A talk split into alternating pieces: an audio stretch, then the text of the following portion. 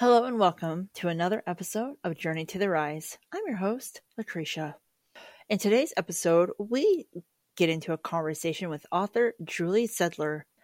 Her book, Watch Me, Part Dare, Part Demand, is a book that takes you on a pinnacled turning point in her life. She faces heartbreak, a job that was draining her, a marriage that wasn't working, and she knew something had to change. And change she did. In a text exchange, she was encouraged to show them her best self. And that was a step of many that led her into the bitterness of life that ultimately brought her to sweetness. Julie had to learn and accept that she was going to have to walk through fear, to release control so she could trust, to stand in her integrity, to hold her boundaries, and to surrender so what she wanted could come to her.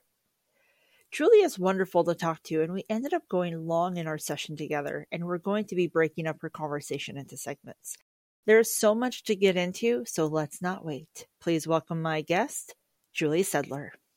I came across this incredible woman on Instagram, and I was captivated by her Insta stories and her posts, and I didn't waste any time hopping onto Amazon and ordering her book, Watch Me, which if you have a pulse, if you breathe, if you've been in any kind of toxic or dysfunctional relationship, whether it's a regular relationship or marriage, I need you to order this today.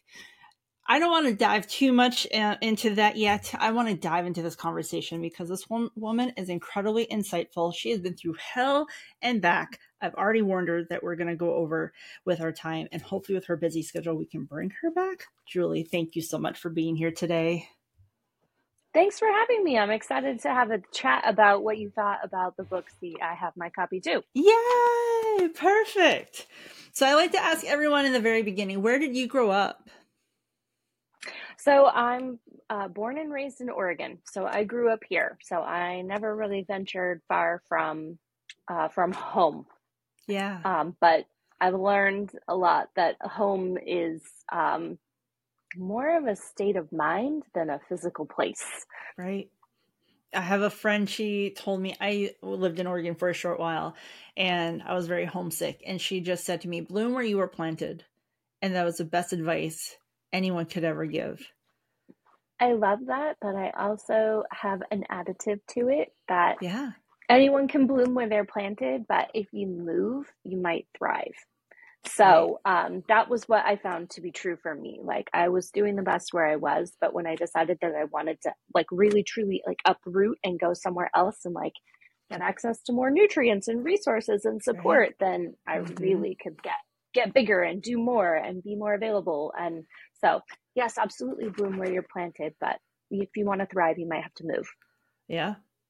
And so after like high school, where did life lead you? Yeah, so I went to college. I got a degree, and then that's where I met my husband, and we moved again into a bigger city, still in Oregon, but into a bigger city, and started our lives together. And from there, got married, had kids, and did the whole like white picket fence thing. So it just, I kind of thought like, okay, college is like my time, like that's your time to like meet someone. Like you're never going to be around that many other people who are your age ever again in your life. Like this is the time to go out and meet someone and find your partner and get things started and start your life. And like, I just had like that whole vision in my head. Like, this is how my life is going to play out. Like I need to get started. Like I felt like I was on this timeline and I needed to start checking these boxes. And the one thing that really surprised me was, you know, I got married really young actually. And like immediately people were like, oh, when are you going to have a baby? And I was like, well, I literally just got married. And so, you know, then of course my husband's like, oh, like when are we going to have kids? And it just kind of came out of my mouth. Like, I want to wait 5 years. Like I want to have time with just us before we do this. And we did wait. And that's actually the focus of the next book that I'm working on. So it's really top of mind for me. So I keep kind of going to that place as opposed to this place where I took a different life path. Like I took a different trajectory. But that was where it went. Like, finished high school, went to college, did the thing, started checking the boxes, started sort of falling into what I thought my life should be. And that's where I ran into some trouble. It wasn't really what I wanted. It's what I thought I should be doing. Right, right. And when did you realize you wanted to be a writer? So this is actually a really interesting question, because you sent me some ideas for questions, and I was like, I can't wait for her to ask this. So you've read the book, so you know that in the first part, I talk about this person who I refer to as him. And I don't really say a lot about what our messages were like, but we basically, I mean, like my phone was like attached to me while we had this thing going on. And we basically text messaged each other all day long for 10 to 12 weeks. And one of the things that he asked me was, you know, if you could do something else with your life, what would you do? And the thing with my conversations with him, and it was such a very spiritual relationship, is like my intuition would take over, and like I would say something, like things would come out of my mouth, or I would type things that I wasn't like logically putting it together in my brain. And that's what came out. I'd be a writer. I'd write novels. I would have like a cabin in the woods and like take my daily walks, and like, and I was like, I didn't even know I wanted that. I have no idea where that came from. I've never written anything more than like a school paper, or like every once in a while an article for a school newspaper. Like, never took writing seriously, and it came out, and then all of a sudden it was real, and it was like, I do actually want that. But I was scared of it, and I was still really deeply, I mean, I was still entrenched in part one, so like nothing had really happened yet. And so that sort of like latent desire just like simmered on the back burner for a long time, and then you see it kind of develop through the story, like, okay, how do I become a writer? Like, what am I even going to write about? Like, and so for a long time that fear was, who would even want to read? Like, what would I write about? Like, who would want to read this? Like, what kind of story do I have to tell that someone would actually want to sit down and read? Because I'm picky about what I want to sit down and read. And so I just assume that all people have those same high expectations. So when I brought the story out, like, I wanted it to be something that someone would want to sit down and spend their time on. Right, right. And yet you didn't dive into writing right away, but you were into chemical engineering. Is that correct? Yeah, that's what I went to college for. So what was the intrigue behind? Process oriented. Okay. Yeah, I'm very process oriented. But it's a really long story, and it just comes back to that. This is what I should be doing. I should have a job that's very intellectual. I should have a job that means that I'm smart. I should have a job that means that I work hard. I should have a job that is able to provide for my family. Like, all of those things. Honestly, if I could go back and do it all over again, like I took business classes. Like, I'd rather be a business major at this point in my life. Like, I probably would have gotten a lot more out of taking more marketing classes. There's so much more in the world now than when I went to college. I don't want to date myself, but it was a while ago. There's so much more in the world than like social media and marketing and social media. And so I would rather do that. Like, that's far more interesting to me. But I will say, my brain is always going to be A to B to C to D to E. Like, I put pieces together, and I can go from A to Z really quickly. And other people, especially in my day job, are always impressed by that. They're like, I don't know how you put that together so quickly, and you can kind of see the path on how to get there, because other people are still stuck at the beginning and don't know where to start. I'm like, oh, it's super easy for me. So in a way, like, that was the draw for me. I was like, oh yeah, I get, and then you know, I geek out about science all the time. You talked about my pretend cooking show. I super hope we talk about that, but cooking is chemistry, and I love chemistry. So it was a good fit. I'm not sad that I did it, but it's not something for me to pursue now. Right, right. And was it difficult for you to find opportunities in that field? Yes and no. There are opportunities. They weren't opportunities that I wanted. if I had wanted to, I used to joke about this. If I had wanted to sit in a cubicle and be best friends with my calculator all day, I could have found a job, no problem. But that wasn't really what I wanted. I wanted to work with people, and I wanted to be more collaborative. And I didn't just want to sit and solve math problems all day. And any engineer who watches this and be like, why in the world are you an engineer if you didn't want to sit around and solve math problems all day?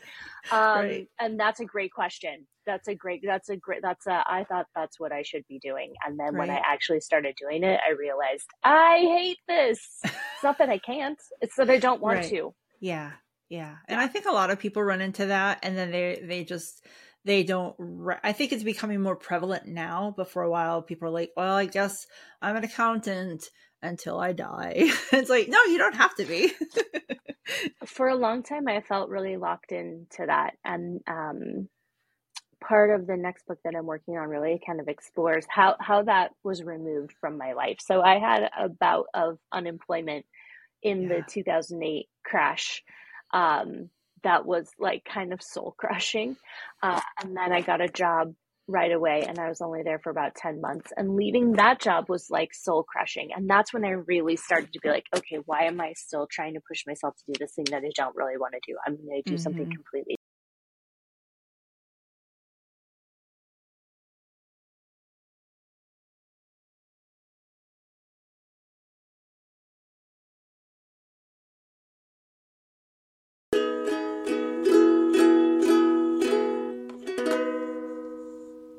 We're going to take a quick break, and when we come back, we'll have more from our guest, Julie, and she gets into what happened after she began to set boundaries in her life and was free of her ex-husband, and how she took a step into making herself a priority.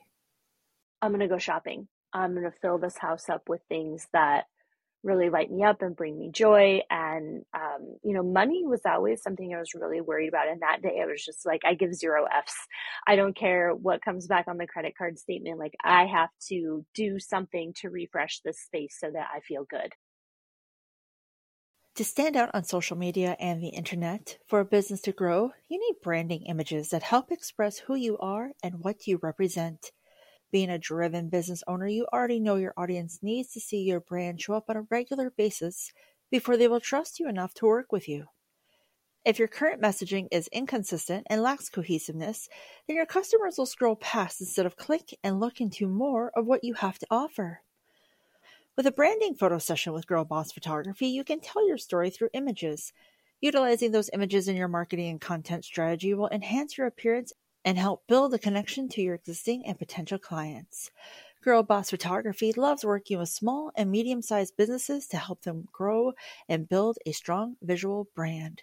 By partnering with creative entrepreneurs and listening to their goals, Girl Boss Photography curates a branding session that will tell the story of who you are, what you do, and how you are there to help your clients. If you're wanting to grow your business, improve your online presence, contact Girl Boss Photography to find out more about your options with their branding packages. You can send a message on Instagram at girl.boss.photography today. Have you been stagnant in the growth of your business? Would you like to see an increase to your revenue goals? Show your clients you are an authority in your industry with a video docu-series, photography, and content strategy package with Girl Boss Productions.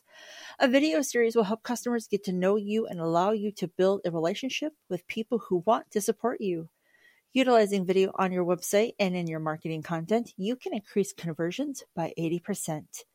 By enhancing your presence on social media and your website with updated and stylish photos, you can zhuzh up your marketing content. Giving it a little je ne sais quoi will grab the attention of your clients, and they will take a little more time to read your post instead of scrolling past it. Utilizing video, storytelling, photos, and a content strategy all in one package will promote your business to existing and potential clients and help develop a relationship with clients who want to support you, which results in increased sales.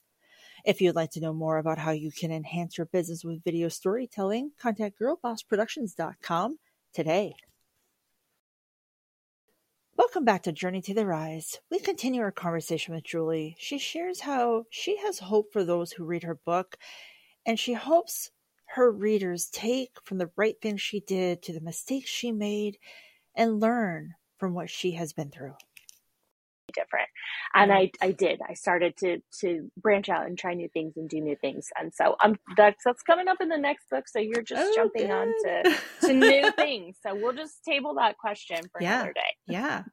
And so you're in this marriage and you begin to realize, like, it's not working anymore. And in a sense, you're like stepping into brokenness and heartache and darkness. And, you know, you start to lead yourself into things with joy. But I'm sure at the time it didn't seem like you're taking time to like dance in the dark and do these little things to help find your way. What was it like in this stage of realizing like your marriage wasn't working, like the person you're here with wasn't who he thought he was? Oh, I had my very dark day where I had a breakdown in the middle of Home Goods and had to actually leave Home Goods because I'm like Kim Kardashian ugly crying in the middle of the houseware section. And I wish I were joking, but I'm not actually. I keep this handkerchief in my purse, and it was just like totally soaked in like 2 minutes. I was like, it's still coming. There's still stuff. And my friend, meanwhile, she's in front of me, and she's like chatting, and I'm like losing it. And I, at that point in time, was like totally uncomfortable with crying, let alone crying in public. So I'm like shameful behind her, like trying to hide my face. And all of a sudden she's like, "Are you okay?" And she whips around and she sees me and she's like, "Oh, you're not okay." And she like pushes me back out the door. And there happened to be like a little table and chairs just right outside the door. So she's just like sitting me down, and it just like verbal diarrhea, just like everything came out. So I think of it, you know, here's my engineering background. Like if you picture a graph, like it's super zoomed in on the day to day, like today is just infinitesimally worse than yesterday. But in this little window, that doesn't look so bad. But if you zoom out and you see that your trajectory is actually like basically bottomed out, and then you're like, oh, that's some perspective, right? Like I didn't realize how good it was and how bad it is now until I really, that was the time where I'm just like, and this happened and this happened and this happened. And it was like, there had been no space in my life to really verbalize that to anyone. And then it all just came out. And that actually, I think I talked about this in the book, like he was actually passing a kidney stone at that same day. So I'm literally like getting all of my emotions out. I'm passing all of these emotions and all these things that are making me sick. And he is physically passing a kidney stone and in a super amount of pain. So I just think there are so many weird little parallels to our story that relationship was like really important, even though it was really short. And so that was just, the pain had just become too much. Like I finally zoomed out and saw that horrible trajectory and was like, okay, this is not working. I had a choice. I did in that moment. I had a choice. I could have wiped my face, gone back to my house, and done nothing. And in that moment, she asked me, she's like, "What are you going to do?" And I said, "I got to have a conversation." And I was terrified. Sure. I was terrified. And when I finally sat down to have the conversation, I was at least coherent enough to be like, this needs to be right time, right place. So I waited for the kids to be in bed, and we sat down, and I was just like, this isn't working. Something has to be different. What had come out of his mouth as a response was, "This sounds like an ultimatum." And I was like, I'm not trying to give you an ultimatum because that means that you have to change. What I'm telling you is I'm changing. Basically, I started setting boundaries. I'm going to change. Mm-hmm. This is going to be different on my end. And you can either do something about it or not. And it wasn't as an ultimatum, if you don't do anything, I'm going to leave. It was, here's an opportunity for you. And I think he really misjudged that.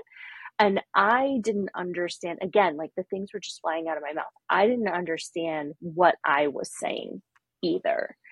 All I knew was, I am so uncomfortable. I'm in so much pain. I have to do something else so that I'm not in this pain anymore. And things just sort of organically happened from there. And again, like if you're zoomed out, like I thought every time I thought I hit bottom, I did not hit bottom. And then I did not hit bottom. Then I did not hit bottom. I would consider the rock bottom to be the day in October where he finally moved out. And that was a no good, horrible, very bad day in terms of like, and then of course the next day I recognize he's out of here. His stuff is gone. I'm going to go shopping. I'm going to fill this house up with things that really light me up and bring me joy. And, you know, money was always something I was really worried about. And that day I was just like, I give zero Fs. I don't care what comes back on my credit card statement. Like I have to do something to refresh this space so that I feel good. And again, that was another thing that I didn't necessarily recognize in the moment. I started making choices about things that made me feel good as opposed to things that made me look pretty or things that made me like the perception of other people stopped to matter. I only cared about how I felt inside because I had felt so scared and angry and frustrated and lonely and scared and afraid and all the things. Right. I don't want to feel that way anymore. I want to do things that make me feel this way. So yeah, it was like micro moments of things leading up that I just sort of like gaslit myself. Like that's not a big deal. That's not a big deal. Cause I was very, okay, it's just a little bit worse than yesterday. It's fine. It's fine. It's fine. It's fine. Oh my God, it's not fine. Yeah, and I think that's what happens to other people too, is when you're surviving, you're not looking at perspective. You're how was yesterday? How is today? I'm still alive. I'm still in it. And so I think that was the biggest thing for me is, okay, I'm still in it, but I didn't know until I went out. And then I was like, okay. Yeah, no, this is, I'm not okay. Right. My body told me. Yeah. I think a friend of mine described it well. She said leading up to her divorce was like being pecked to death by ducks. Like at first it's like, oh, it's not a big deal. Yep. Oh, that's fine. That's annoying. Okay, that's really annoying. Okay, I need you to stop. Yeah, yeah. And in your book, you have a really accurate. Yeah. And in your book, you have a really unique writing style on the page. As we go along in your journey, you're given this insight into your internal dialogue along with the prose onto the pages. And I found that just really interesting. And initially I'm like, oh, this is distracting. But then I'm like, no, this is like very insightful because I'm getting like the what's going on, but also what you're processing. So like, I was just wondering, like, what was the inspiration for that unique typeset on the page of your book?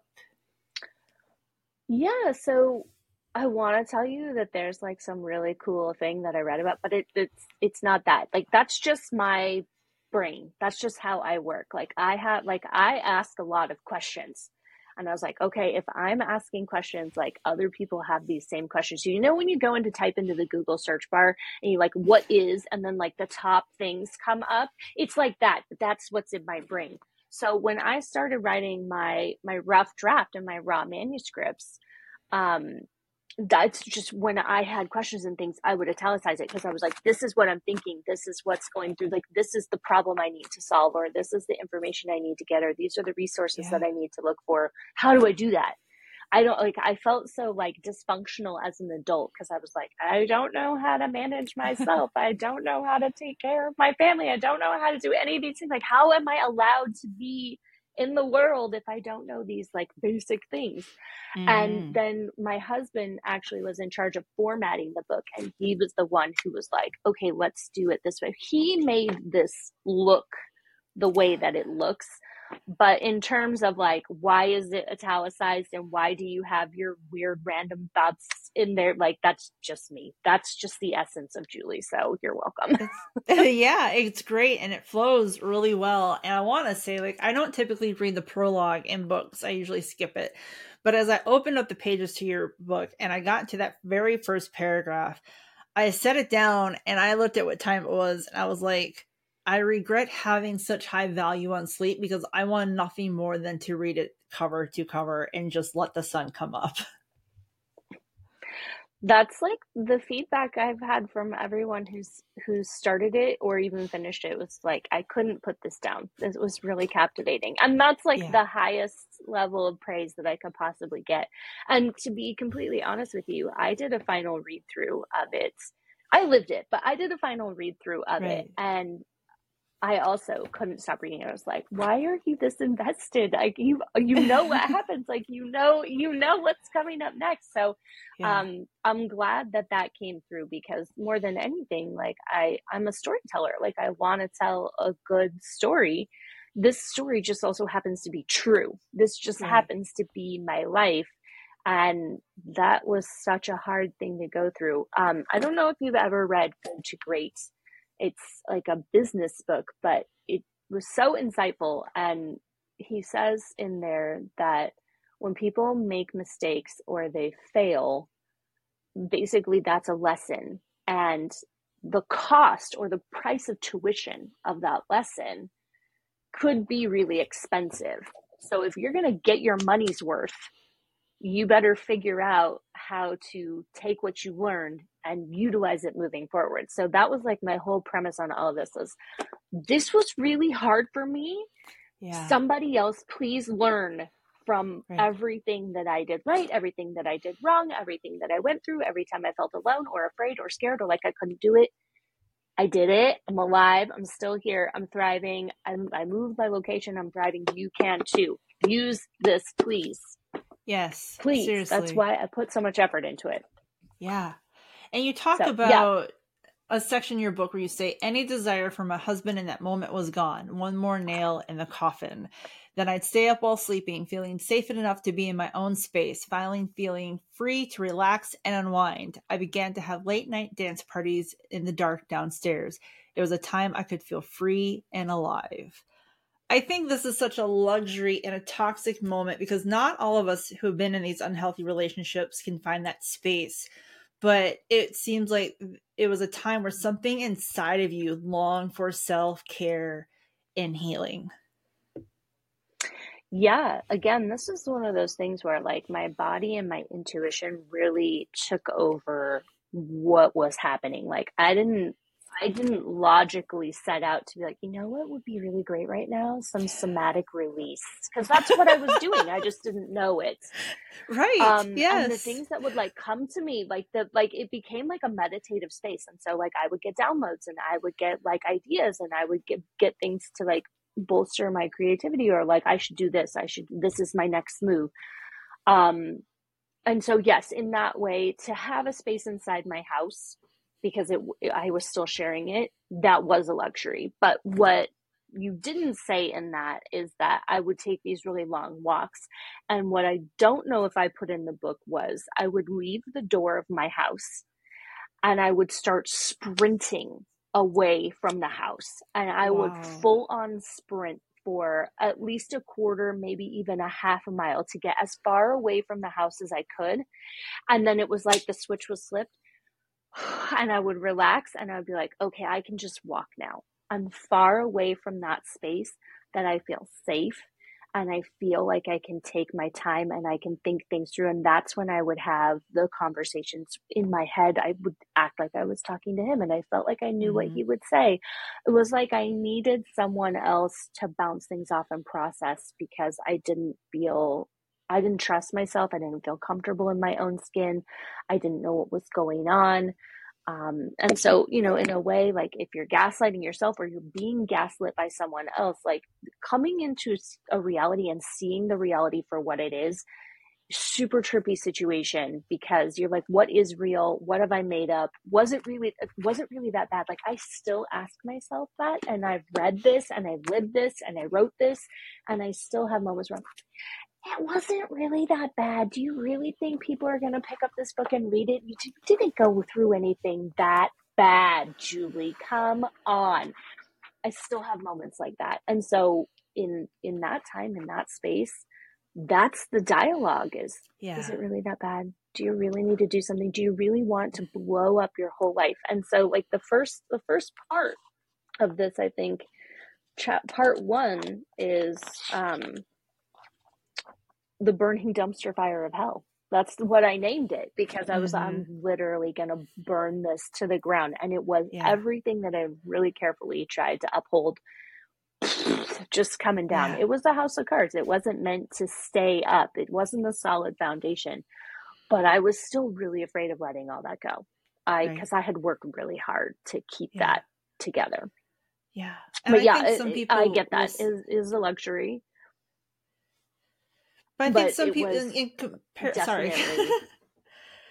No, yeah, go ahead. It was absolutely necessary for you to find that release. And I think often we look at, I have a friend who I've recommended this book to many of my friends, but one in particular just went through a very awful divorce. And she said part of her reason for staying was the judgment and the time that she'd put into this relationship.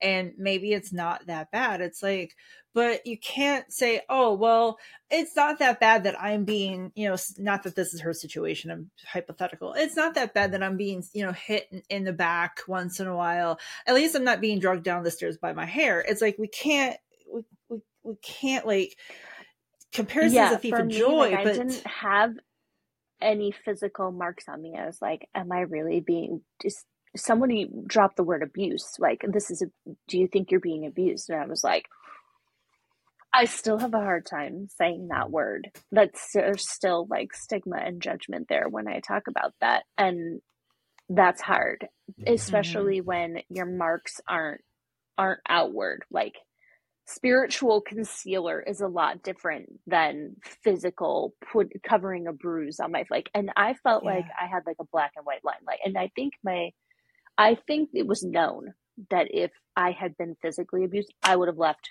No issue whatsoever. I would have packed up. I would have moved the kids out. We would be gone moments later. Yeah. So part of it is like, what are my boundaries? What is okay? And then that little like tiny window of it's not so bad. It's not so bad. It's not so bad. Yeah. And then like she said, that sunk cost fallacy. I've put so much into this. I've put so much energy into this. How can this still not be right? Good. Yeah. And you talk about, and then you blame yourself. Right. Exactly. We do we point the fingers at ourselves. It's my fault. Yeah. Yeah. Right. Yeah. And that's not fair. It's not fair to ourselves to put ourselves in that particular light. A lot of my book is me owning my own shit. Like, right. These are the things that I brought in, but the reality is there's two people in a relationship, and if they both aren't working on it, one person is not enough to save. There's a lot of people out there who are going to disagree with me about this. One person can do something differently and change everything. And it can be either good or bad. That's the way I want to say that. It can be a good outcome or a bad outcome, depending on what you're looking for. But most often, if one person isn't contributing to do something, despite what the other person is doing, how they're trying to work on it, how they're trying to save it, it's not going to work. You are going to sink more and more and more into it, and you are going to fall farther and farther and farther. And that's literally what I ran into was, I've put so much into this. I'm done putting into this. I had nothing left to give. That's where my gas tank was literally on empty. Yeah. And I had to go somewhere else. A friend of mine's mom, we've kind of connected on Facebook. I've known this friend since college. And last summer, she actually confided in me that, and we were just talking randomly one night, and she just confided that she regretted not leaving her husband sooner, that he was an alcoholic, that these were the mistakes that she made. And it's like, well, one, you can't beat yourself up for it, but I think we get stuck in this pattern of, well, I have to make this work. It's like, if it is broken and it's not fulfilling you and you are trying to fix it and it's not giving you a solution, sometimes you have to take and be brave to believe that there's something better out there. Yeah, absolutely. I never feel brave. Even looking back on all of the brave things that I did, I still feel chicken shit every single day. I do not feel brave. I do not feel courageous. So I just want to throw that out there. Like, if that's a muscle that gets strengthened, if people feel differently about that over time, I don't know. I'm not those people. I still feel scared and terrified and small anytime I'm trying to do something bigger or have a hard conversation or confront someone or any of those things. I still feel terrified and scared inside. I've just learned to do it anyway. Yes. For what it's worth. I love that. I just started doing it anyway. So if that's you, I see you, I feel you, I'm holding you. You just do it anyway. You just figure out a way to do it anyway. You got to do it scared, because for me, it's not, there is no other way. Mm-hmm. And you talk about interactional at a restaurant. You were given a bit of an awkwardness at your husband's reaction to a situation and reflected at the moment. And you had asked yourself in the book, why am I maintaining a relationship with someone who is so unkind? And you continue to state it had given such an effect on you that it gave you, in your words, serious pause. Do you think this is maybe one of the many turning points in your life that helped you realize that you deserve better in a relationship? Yeah, like I said, I was zoomed in. Mm-hmm. And so today is definitely worse than yesterday. Like, there just started to be bigger and bigger gaps between yesterday and today. So, and it really is death by a thousand cuts. The cuts just get deeper and don't close up as quickly. And then pretty soon it's not being covered by a Band-Aid anymore. There's not anything it's gushing blood, then you have to deal with it. It needs a suture. Yeah. And that particular interaction stood out to me, as well as the one where I could hear him screaming from the ADU in the backyard. And I was inside the house, and like all the windows were closed. Like, there's no reason why I should have been able to hear someone in that space, and I could hear it very clearly. And so, yeah, the temper was really something where it was like, it's not that bad. It's not that bad. It's not that bad. And then all of a sudden I'm opening my eyes and I'm like, but isn't it? Like, that's kind of bad. Like, I kind of don't want to be next to someone who does that. And other people would be the first to tell you, oh, he's so nice. He's so charming. What are you talking about? And I'm like, you're not seeing it. You're not seeing it. I'm having a hard time seeing it, and I'm here all the time. So when you get to that point of that shame or judgment or stigma about being divorced or leaving or getting out of a relationship, there's two sides to every story. And if you weren't there, you don't know. Yes. You might never know. Exactly. Yeah. And you talk about experiencing a combination of emotions and state. I have a massive crush on someone who is unavailable. I think he has feelings for me too. I am married, and that marriage is crumbling around me. In this situation, did you find yourself feeling trapped? Oh, so I saw your question about this, and I thought, oh, that's such a great question. But I want to say, no, I did not feel trapped. That's not the word that I would use for that. Mm-hmm. Because to say, did you feel trapped, is to say that you don't have a choice. And I very much had a choice at every point that I was at. And I kept choosing to go further and further with this person. I was never trapped into being with him or being with my ex-husband. It was me making a choice. I want to do this. I want to do this. And I was actually really clear with my ex-husband when we separated, like, I'm spending time with this person. I'm doing these things. Like, I was very clear about that. But he didn't like that, and that was okay. Like, I understood why he was upset, but I was very open and honest about what was happening. I probably shouldn't have been. I probably should have had a lot more boundaries and tried to protect my privacy, but it was really hard for me. I had always been an open person and sort of conditioned by my ex to like share a lot, but he didn't give that back to me.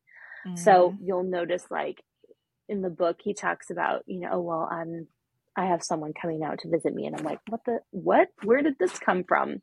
Yeah. And so soon, like, we literally just separate. So I had a lot of like sort of turning points in that, where I realized, oh, maybe he's been doing this on his own and I'm telling him everything. He's telling me nothing.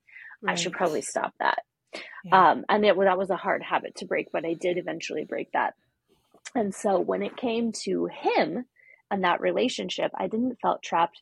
What I was consciously telling myself was, why this guy? You want this guy? You're going to keep doing the things to be close to this guy? Like, what is going on? Why are you like, I was very aware that I was burning things down. I was very aware that I was making choices that were like maybe even more super morally wrong, like things I would never have thought that I would do. Like, I was a very black and white person. And in terms of cognitive dissonance, I had and still sometimes have a lot of black and white thinking. This is good. This is bad. There is no gray. But what I'm learning is that the life is the shades. There is one black, there is one white, but everything in between it is a shade of gray. And there's something to that. And so I never felt trapped. I was always very aware I'm choosing to do this. In fact, I would sit in my therapist's office and I would be like, oh my God, I can't believe that I'm doing this. I can't believe I'm still in the, like, I asked him point blank several times, do you want to be with your wife? Do you want, like, why are we in this relationship? Why are we doing this? And he would always come back around and be like, I don't want to stop talking to you. I don't want to stop. And I was like, okay, if you want your wife, stop talking to me. Like, I like really did work to put up boundaries and to like break free of that. My therapist was like, just stop seeing him. And I was like, I don't want to. And her response to that was, because it feels good. And at the time it kind of felt like I was being called out, but I can understand why she said that now. Yes, sure. Because it felt good. And because that was what was guiding all of my choices at that time, because I did not feel good. I did not feel good at all. And then it turns into some serious back pain and a lot of issues. Like it manifests its way into really not feeling good. Right. So yeah, I never felt trapped. I was always very aware I'm making this choice, and this is maybe not the right choice to make, but I'm making it anyway. This is maybe a huge mistake, but I'm making it anyway. And there were a lot of people who warned me. The people who actually knew what was going on at the time would warn me. I didn't care. It didn't care. I didn't care from my friend. I didn't care from person at work. I didn't care from my therapist. I didn't care. I was going to keep doing it. And you know what? I wouldn't, for as much pain as that caused me, it wouldn't change a thing. It needed to happen that way. And I had to come to terms with, am I a good person? Am I a bad person? Are there layers of being a good person and being a bad person? I can be a good person and maybe have done something that I'm not really that proud of. Two things can be true. It's probably a really good theme of this book. Two things can be true at the same time. Yeah. Absolutely. And in your book, you state, I didn't set out to have an affair. I just had this deep longing inside to get to know him, to have my curiosity satisfied. I need to feel safe. He feels safe. I was both right and wrong. What will I be without someone to love me? And as I read this, and without judgment, because I have been there and I know thousands of others have been there. And with that said, do you think this is maybe a time in your life where you had a heightened level of insecurity and looking for attention? Oh, absolutely. Codependent, table of one right here. I think so much of that book is me like searching for validation. And in the beginning, it's searching for external validation and not getting it. And wondering what's wrong with me. And then towards the end of the book, it's me really recognizing that I need to validate myself internally. And what does that look like? And how can I support myself? And other people don't really matter. It's really more about coming to a peace inside myself. And so, yeah, absolutely. I mean, I could go back and look at the text messages that I had between me and him, and in the moment, I felt ill at ease at times with it, but I didn't know why. But then after time had passed, and I talk about in the book, like I go back and I look at the messages and I'm like, ooh, these are sort of sorted. It's kind of like going into a bar the night before and all the lights are off and the twinkly lights are on and there's an ambiance and you're like, oh, what a cool bar. And you forget your credit card. So you have to go back the next morning and the harsh light of day is on and you're like, oh God, there's awful beer on the floor and someone puked over there and that plant isn't actually real. And like all of the like magic is gone. It was like that. And so it just radiates that like, pick me, choose me, love me, Meredith Grey, Grey's Anatomy vibe. And I was like, oh, I'm that girl. I was that girl. Like I really, I needed to feel saved. I was really afraid to save myself and to feel like I could save myself. And so I was really counting on someone else to come in and save me. And I really wanted it to be him. I really did. And it wasn't in the cards, right? But that was his choice. He had a choice and that ultimately was what happened. And so I said, okay, I have a choice too. And it's to go this other way. Absolutely. And on your Instagram, you have a post talking about balance, stating sustained balance is a big lie. And this reminded me of a scene from Eat, Pray, Love when Elizabeth Gilbert confides to her guru about feeling off balance. And the guru just smiles and reassures her, like, that's part of life. Like being off balance is part of life. What have you learned with what you have been through about trying to maintain balance in life? You know what? So much. But if I could impart anything, it's that so many times I've tried to make life static in that it doesn't move. Like I set it and forget it. Like this moment in time is how it will always be. But it's not static. It's dynamic. It's meant to change over time. And that ebbing and that flowing is what creates those moments of being off balance. And what I have learned there is not everything is going to be balanced all at once. And it's a lot easier if I prioritize what it is that I actually want to keep in balance and I let go of everything else. So I've relaxed a bit about certain things that used to bother me in the past, but I have upheld the things that are truly important core value type things. So balance is important because it makes us feel secure, but also not everything can be in balance all the time. It's just not possible.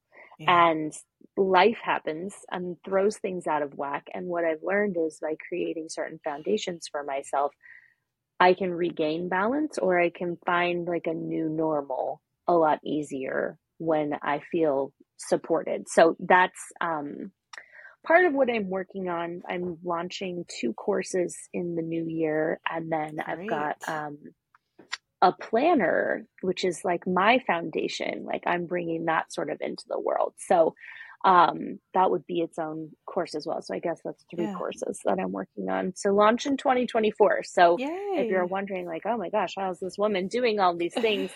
It's because I've created processes for myself. So there's that engineering background coming back to make everything full circle. And there's no reason why other people couldn't impart some of that wisdom in their own life and make it work for them. So absolutely. We'll share that with the world. Yes.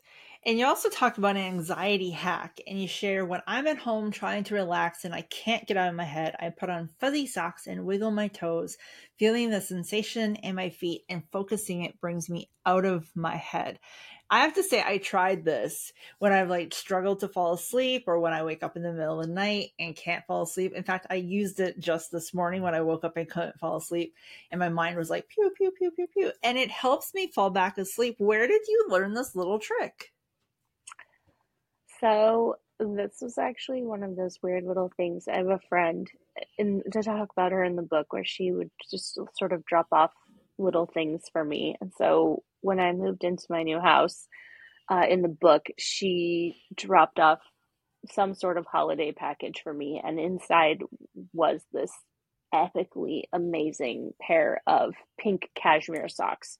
Ooh. I know they're cashmere. I would never have splurged on that for myself. Yeah. And I was like, afraid to put them on my feet. Like, these must be super expensive. Like, I shouldn't even wear. And so then I was like, screw it. And so I put them on and I was like, oh, these are so good. And I just immediately felt this sense of peace. And so I started putting them on and wearing them on days when I was having a hard day or was having a bad day. And I wore the darn things out. I still have them. There's like threadbare holes in the bottom. Oh, cool. And bless her little heart, she bought me some more pairs, so I have several different pairs of them. But they don't have to be cashmere socks. I actually have just like a pair of like really inexpensive fuzzy socks from Target. It does the same thing. So please don't feel like you have to. But anyway, that's where this was born from. I started wearing them on my really hard days, and I would like, because the material was so soft, would kind of wiggle my toes in it, and it would like drain. Everything would drain out of my head and like down to my feet. And I was like, oh, I just feel so much more calm. And then it became a thing. I'm having a hard day. I'm going to put these socks on. This is part of my anxiety toolkit to manage my anxiety, because a lot of times if I'm anxious, I go for chocolate or I go for like a cup of coffee, which has caffeine, which makes anxiety worse. All things I've learned over the years. So it's like, okay, I need better options. I need better menu options. And so I actually also have like a therapy tips bubble on my Instagram where I have reels saved, which is like, here's some tips, like do this homework sort of before you have a bad day, so that when you need ideas or support, like it's already ready for you. How smart. And so that's there as well. And that's one of those little tips or tricks where I just like, okay, I'm having a really hard day. I'm going to put on my fuzzy socks. I need a minute. Yes.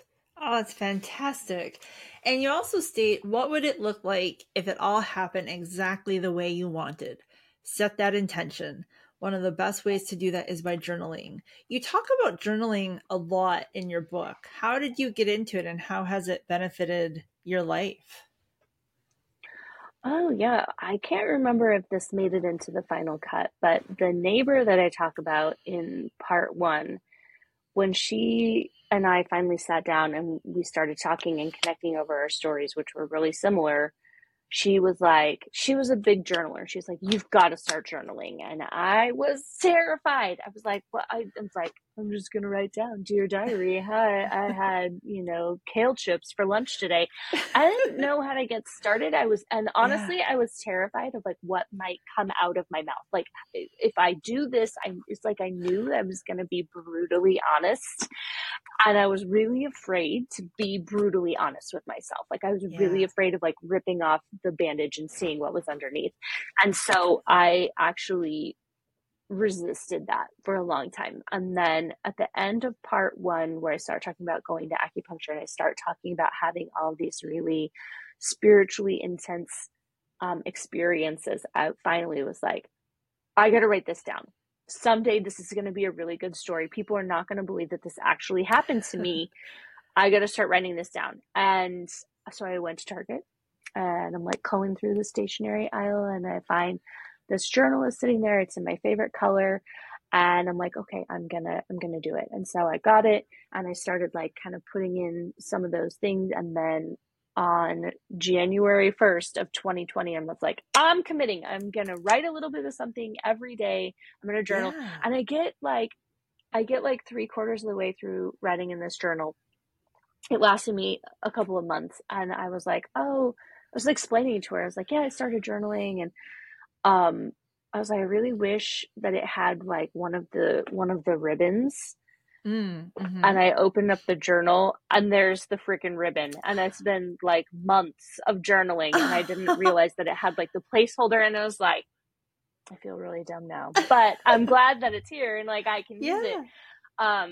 So the journals then, when I actually came back to write this, so part 1, which happens in 2019, I had to recreate that from what was in my memory, but everything else is actually written from what was in my journals, what was in my daily journaling. So if you want to know how exactly that benefited me, that's how I write my books. That's where things come from, is from these journals or from my recollections. If it's beyond when I started journaling, it's my recollections. But because I was too terrified to be honest I was afraid of what actually might come out. And never once have I said, dear diary, I had kale chips for lunch today. Because once you sit down and you like commit, like, I'm just going to let whatever happens happen. Like sometimes I'm just like recounting my day. Like these are the things that happen. And then like it flows, like more stuff comes out. And I just allow myself to write down anything. And everyone in my family knows, like, these are my journals, don't go in there. But I have gone through so many. I probably have 20 journals from the last couple of years that are That's just awesome. Sometimes they only last me a couple of weeks. Sometimes they last me a couple of months. I've never had one last a whole year. That's how, like, I always think like, oh, I'm not going to have that much to write. No, it's a lot. It's always a lot. Yeah. I go through them in a clip. So anyone in my life who knows me, if you can't think of a gift for me and you need to give me a gift, you just give me a blank journal, because I definitely will use that. That, and like these pens. I just, these, like, I can't keep them in my life. I just use them. They go like that because they're gone. I actually use them up and then I have to throw them away.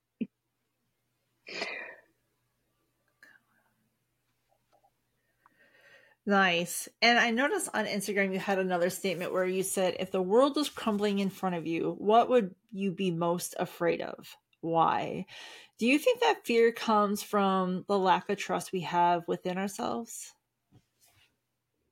Oh, I thought this was a great question when I read this. So like, I don't put stuff up on Instagram unless I've actually like done it myself. So when I asked myself that question, the immediate answer was, I'd be afraid of not living fully. And then I was like, ooh. Like, I always know it's important when I get it, like in my gut, I'm like, oh, okay. Yeah. I got to do something with that. I can't just let that sit there. Yeah. And so then it was like, okay, well, what does it mean to live fully? Like, what is, and so, to answer your question of whether or not it's a lack of trust, maybe for some people, I think the fear is very specific to each individual person. Like you'd be hard pressed to say everyone is afraid of this, because it's just not true. Right. Everyone is afraid of something, but it might not necessarily be this. So I want to be careful of that overgeneralization. So maybe it would be important to say, there's a fear there, whatever that fear is, and that is probably impacting someone's ability to do something else, whatever that is. And that's why it's important for each person to go through and to do that exercise and to be real and to be raw and honest and say, these are the things that I'm actually afraid of. Because once you voice it, like if it's just living in your head, it always feels bigger than it is. But once you give it voice, or you write it down, or you're really honest about it, then it starts shrinking. Maybe a little bit at first, but it does. It starts shrinking. Like it becomes easier and easier to wrap your head around and to manage it and to move past it eventually. Mm-hmm. Everything in my head that I was afraid of in terms of leaving my ex-husband and moving on with my life, or getting a new job, or going to acupuncture. Like I was afraid of needles, and then here I am like paying someone to actually put them in my body. That was a big deal for me. Yeah. Like a really big deal for me. Like I have to close my eyes through the entire session, and then I make her go through my whole body twice to make sure she didn't accidentally leave something at me because I'm terrified of that. But each person is going to have their own thing, and then it becomes confronting the fear is the thing that helps you to actually live. Yeah. And some people will never be able to get over that. Some people just, it's too much. Mm-hmm. It's too much to try and expand out to understand that. And you meet people where they're at and where they want to go. Mm-hmm. And you also share, it's not about knowing when it will happen. It is about knowing it will happen. The only thing you need to do is hold the vision. Now, this sounds so woo-woo, but the reality is woo-woo is a thing. And to me, this is a deep spiritual understanding. What was the process like for you as you began to enter this path of spirituality? So it's really twofold. Like there's the process to enter spirituality is sort of different from holding the vision. I fell into spirituality and actually didn't think much about it until one of those text messages with him. And what I'd actually asked him was, do you think we're compatible? And his response was, and this did not make it into the book, so this is kind of behind the scenes, but his response was, I think we're physically compatible. I think we're mentally compatible. And I think we're emotionally compatible. But spiritually compatible remains to be seen. And I kid you not, my response back to him was, well, I go to church. And I didn't have any understanding of the fact that religion and spirituality are not the same thing. They're very different. I didn't have any real understanding of my own spirit or my own being in that time at all. So I didn't understand what he was saying at all. And he's older than me. So I think part of where he was coming from was from age and experience. Sure. But the path of spirituality is a little bit different from like holding the vision, because I think that you can hold your vision and you can have some, you can do some things without sort of buying into that woo-woo concept, but they do go together. So it's a really weird little dichotomy there. But in terms of holding the vision, that's two parts, because first you have to know what it is that you want.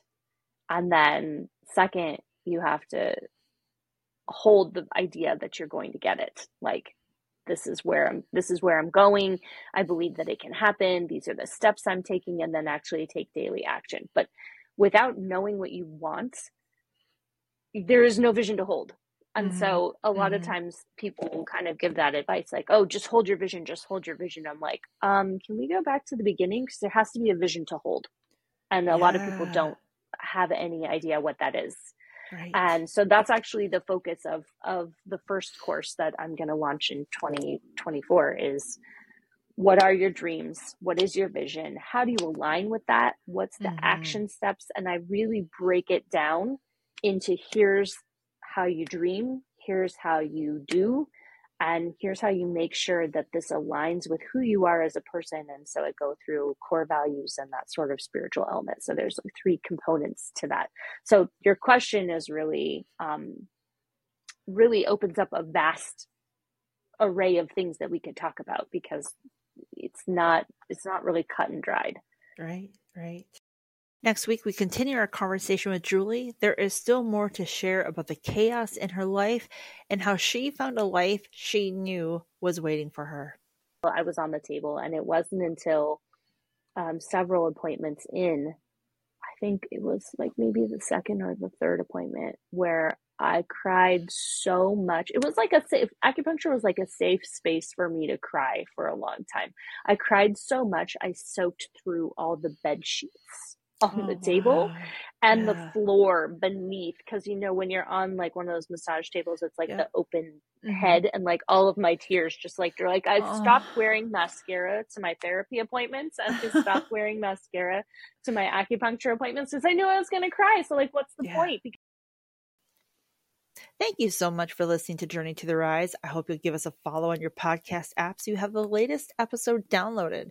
If you want a sneak peek at the next guest coming up, give us a follow on Instagram. You can find our account at Journey to the Rise Podcast. This episode was researched, produced, and edited by Girl Boss Productions.